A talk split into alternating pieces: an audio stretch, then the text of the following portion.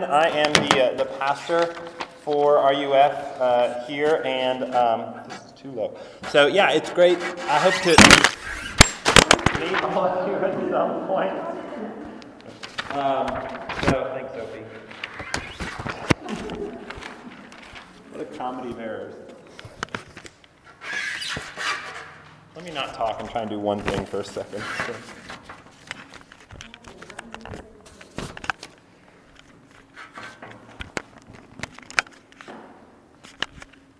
Okay, all right, I think we're on back in track. All right, so anyways, welcome to RUF. It's great to see you all tonight. Uh, I hope you all have had a had a good a good week three. I've uh, I know I have started off good. I threw out my back playing spike ball with a couple of you on Wednesday night, and then I picked my daughter up, and it got worse, and so I'm hurting tonight.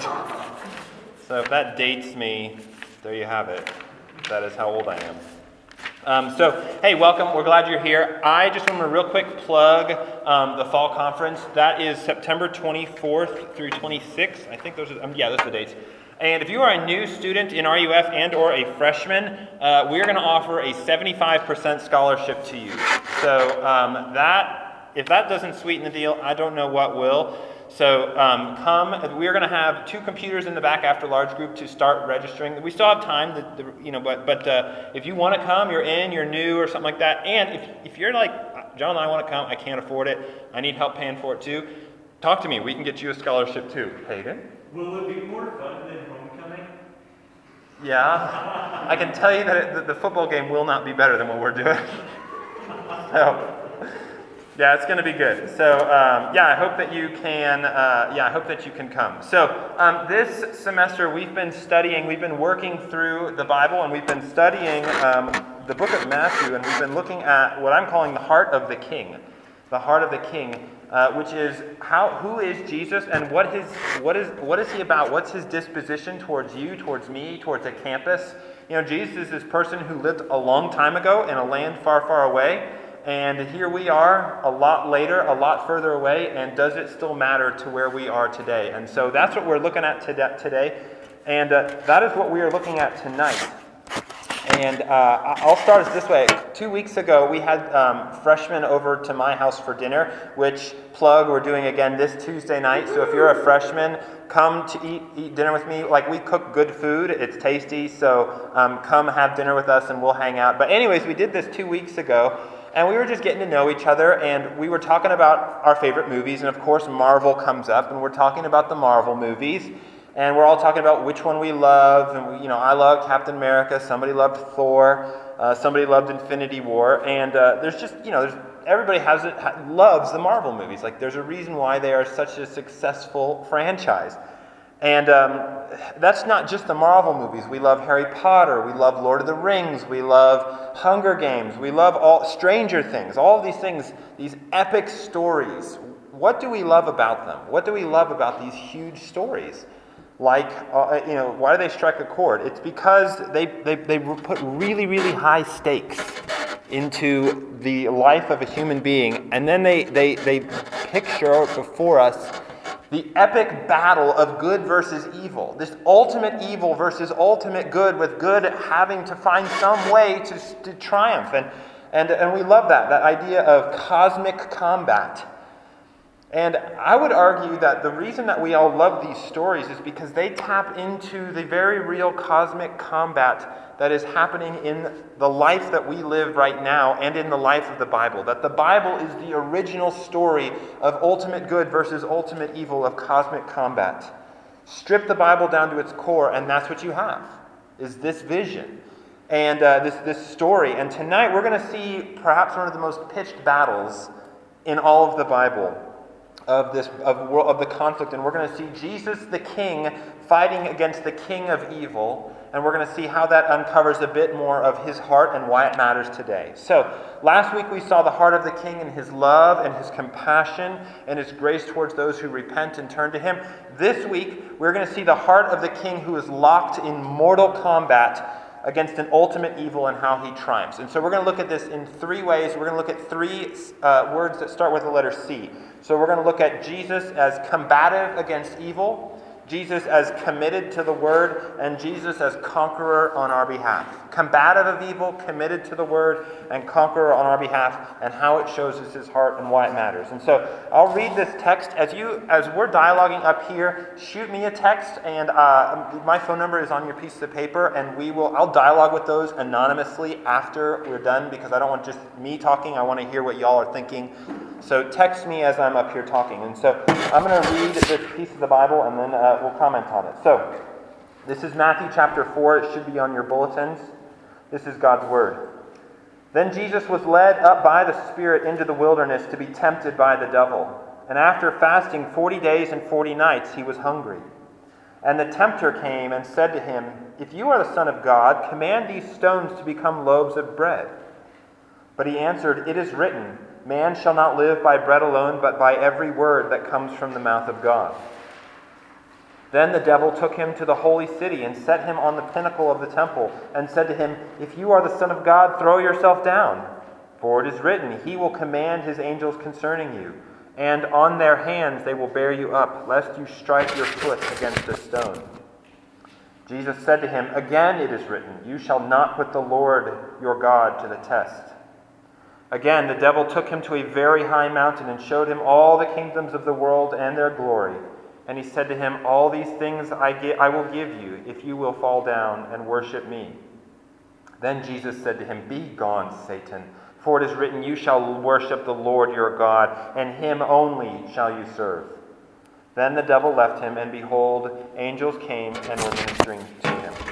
Let me pray. Father in heaven, as we look at your word tonight, I pray that your spirit would work in and through me, and that you would work in and through these people gathered, and that the net effect would be greater than the parts, that you would be glorified, that we would be encouraged and fed, and that your kingdom would go forth through it. It's in Jesus' name I pray. Amen. All right, so uh, text me if you have questions. We'll look at this. So, the first thing I want to look at as we look at this idea of cosmic combat is the, uh, the, the, Jesus' heart is combative with evil. So, if you remember from last week, or if you don't know what just happened, last week Jesus was just baptized. And just as he was baptized, uh, which was his initiation and calling into what he was going to do as the Son of God, the sky opens up and the Father declares, This is my beloved Son, I'm well pleased with him. The next moment, the next moment, what does it say?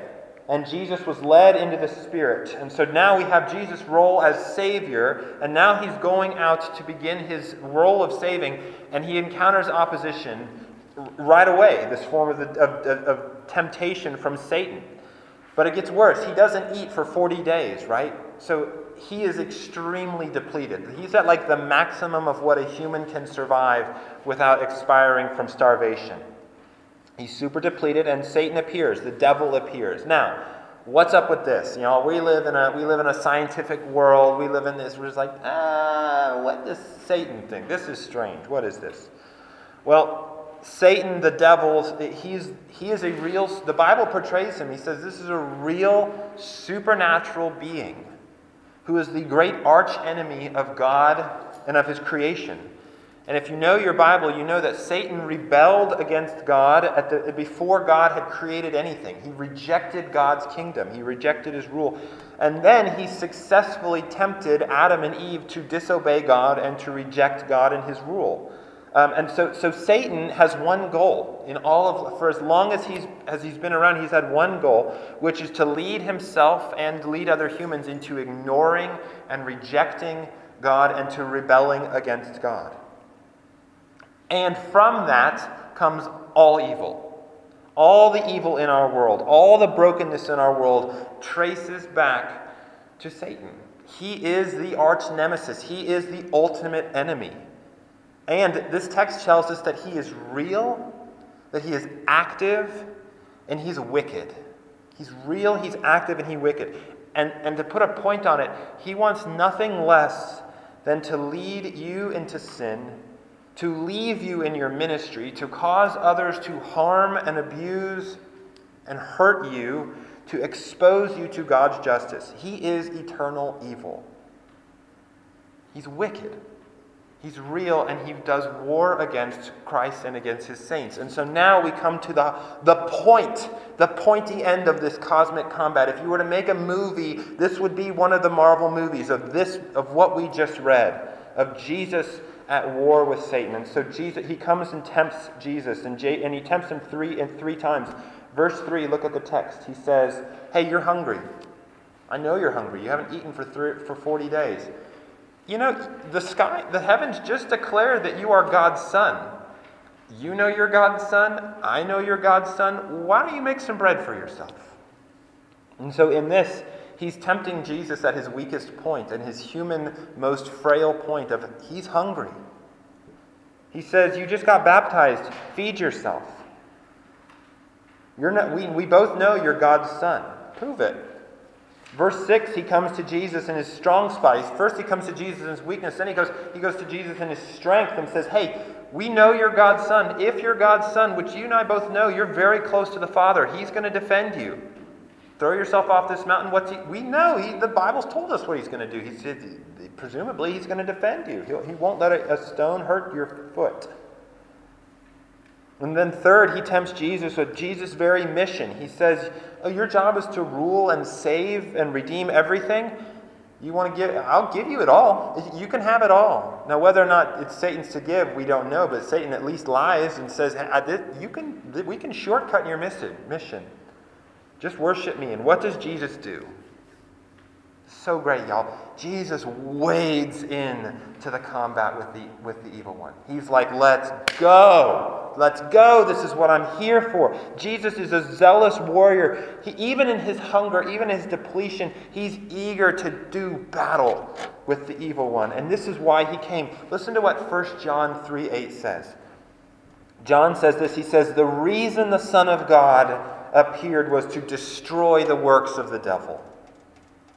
That's one way, that's what Jesus, that's what John says Jesus came for. The reason that God, that Christ appeared, the reason that Christ appeared is to destroy the works of the devil. That's the whole point of his coming to earth. One way you could define Jesus' whole heart, we're asking this question what is the heart of the king? One way that you could define, you would not be wrong if you said his whole mission is to eradicate Satan and his allies and his works in creation. Jesus came to destroy the evil one and evil. Have you thought about it that way? Jesus is the aggressor. This is what the Bible means when it says the kingdom of heaven is at hand. I don't know of anything that captures this better than the story of The Lion, the Witch, and the Wardrobe. Some of you have read it, some of you maybe haven't, and so I'll describe it. It's a, it's a book that was written in the 1940s by a great Christian author. His name's C.S. Lewis, and he writes about a magical land called Narnia. And in this magical land, the magical land has been uh, placed under the powerful curse of this wicked witch, this, this wicked snow queen. And, and what she has done in her curse is that she's cursed the land of Narnia so that it is always winter and never Christmas, is what the author says. And not only that, that she's a tyrant, and anyone who opposes her rule, she turns them into stone. And so they just kind of, under the snow, chip away and fall into gravel and sand over time. And, and uh, eventually, four children come into, four human children come into Narnia, and uh, they are to become the kings and queens of Narnia, but they need help. And so the rebels with the children against the wicked witch, they're trying to help the children, and they say, Hey, what have we heard? We've heard something. And those of you who read the books, it's such a sweet moment. It says, Aslan is on the move. Who's Aslan? Aslan is the king of Narnia, the true king, and he is on the move. And as he moves, the snow starts melting, and flowers start springing out of the ground, and rivers start popping up and the, and, and the curse is broken. Well, this text that we see here tonight, this tells us that King Jesus is on the move against evil. And here in his temptations, he's locked in pitched battle with evil. Now, why does this matter? Why does this matter? Why should we pay attention to this? Well, I think there's two reasons. First, this is someone who fights for us. And second, it's something that we can fight for. So, first, it's someone who fights for us. The God of the Bible, King Jesus, is not a passive king who is way up there in heaven saying, Man, I hope, I hope evil just kind of go away over time. I will figure it out later. No. Jesus, the heart of the king, is set on victory. He is a combative king. He is a king who wades into war with anything and anyone that opposes him. Now, why is this good news? Because our world and your lives are desperately full of brokenness, hurt, pain, things that we trace back to evil. We live in a world where we can check the news and find out brokenness and evil at any part of our world at any time, and we're overwhelmed by it. In fact, scholars are realizing this is a source of our anxiety and our depression is that we're just so aware of everything that's broken in our world and in our lives. Like, we can see what's going on in Afghanistan right now in all of the evil and injustice. We can see all of the brokenness that's happening at the border. We can see how COVID is ravaging our world. And that's just on a global level. You all know the things that are happening in your lives, in your family's lives, in your parents' marriage, in your relationships with your siblings, and say, there is so much brokenness, misery, sin, and evil in our world. And all of these things stem from Satan, who afflicts and wars against us. And King Jesus is a king whose heart fights for you and for me when we are his children.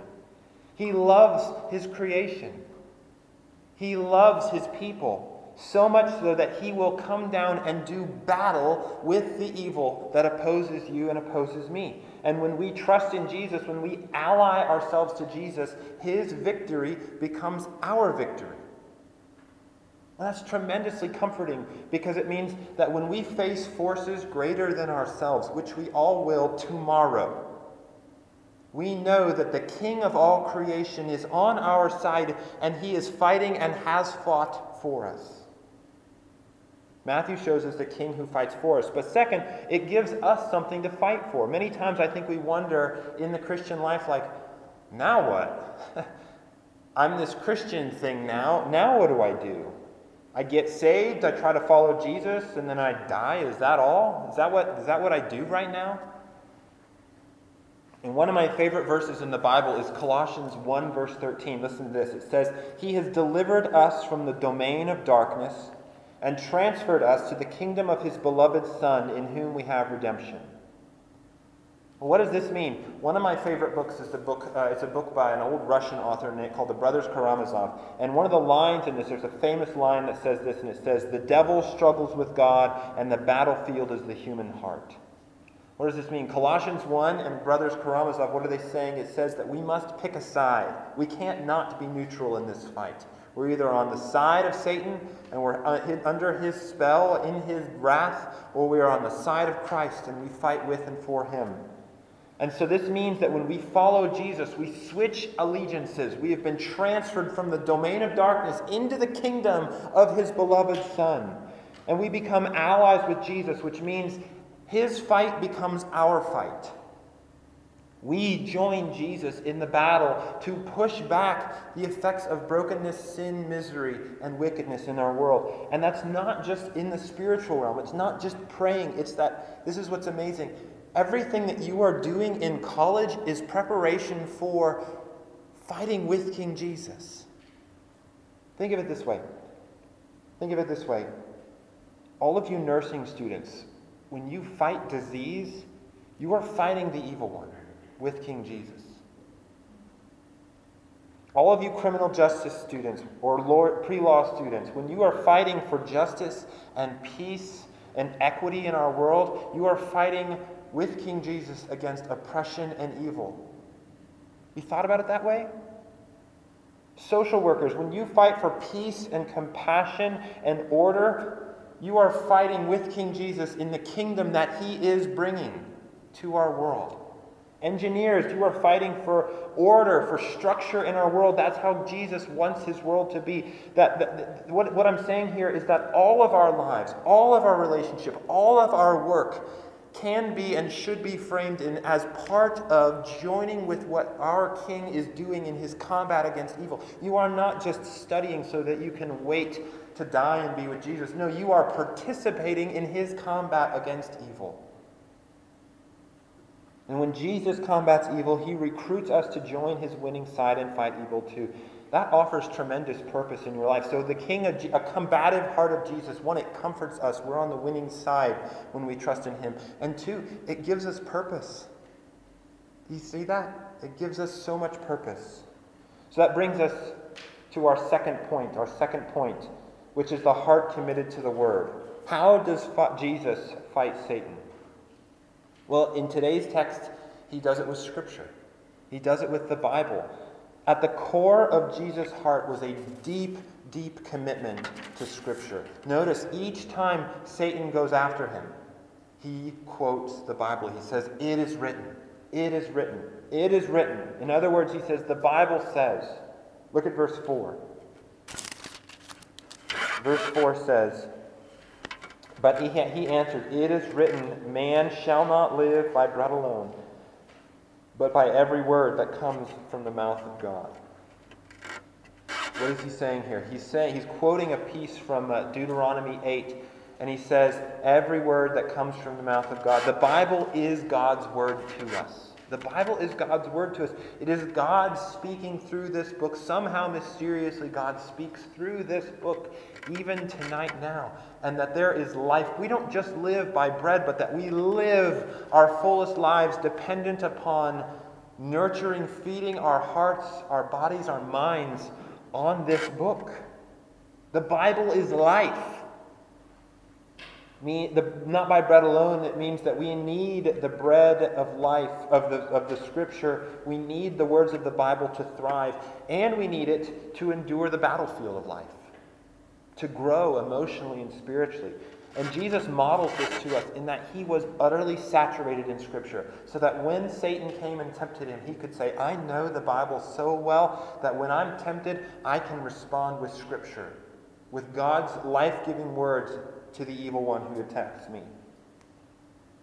Jesus has, Jesus' heart was committed to Scripture. Now, what does this mean for us? It means that if we're going to follow Jesus, if we're going to be joining with him in his combat, we have to know, soak our souls in our community, in our lives into the Bible. We must know this thing backwards and forwards.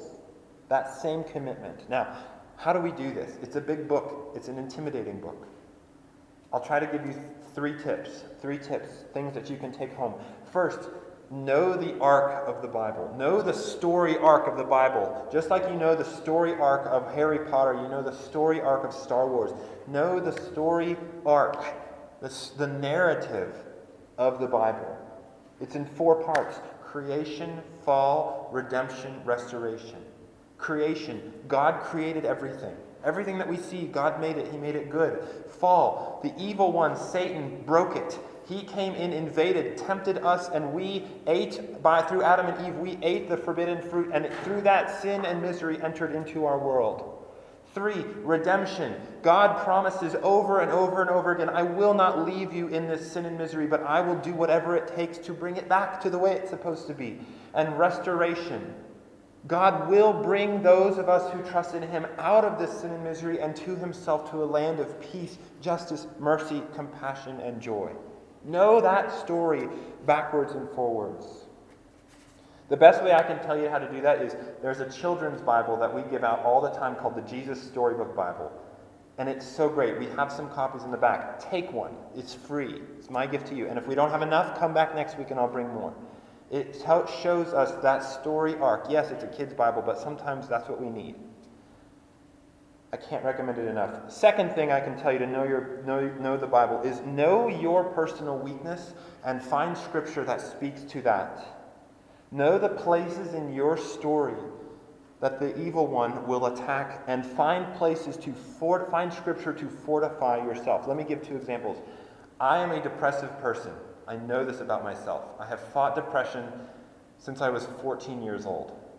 And I know that if I'm going to effectively fight the times when I get depressed, I have to find verses in the Bible that will fortify me. So for me, I've memorized 2 Corinthians 4 and Psalm 64 because both of those passages talk about depression and they talk about not losing heart. So I know there are days where I'm going to be depressed and I have to I know those those are the places I'm going to go. You have to know yourself and say, here's where I'm going to, this is where I'm weak. And I need to know the Bible to, in these places. Some of you, I'll just be frank, some of you drink too much. This college, I get that. For you, I say memorize Ephesians 5, because Ephesians 5 tells us that the opposite of drunkenness is not soberness, but it's drunkenness in the Holy Spirit.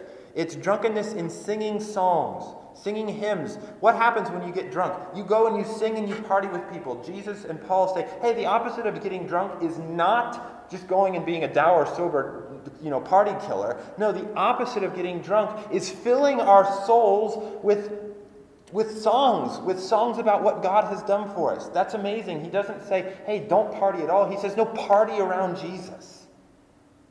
So know that like these moments where you're like, man, I'm just, I'm, I want to party. I want to be, I want to be joy-filled. Remember Ephesians 5. So what I'm saying is find the places where you are tempted and apply scripture to that. Now some of you are like, man, I don't know how to do that. That's what I'm here for. I'm a pastor. I know the Bible. It's my job to study it. I'd love to get coffee with you and say, hey, I'm struggling with this.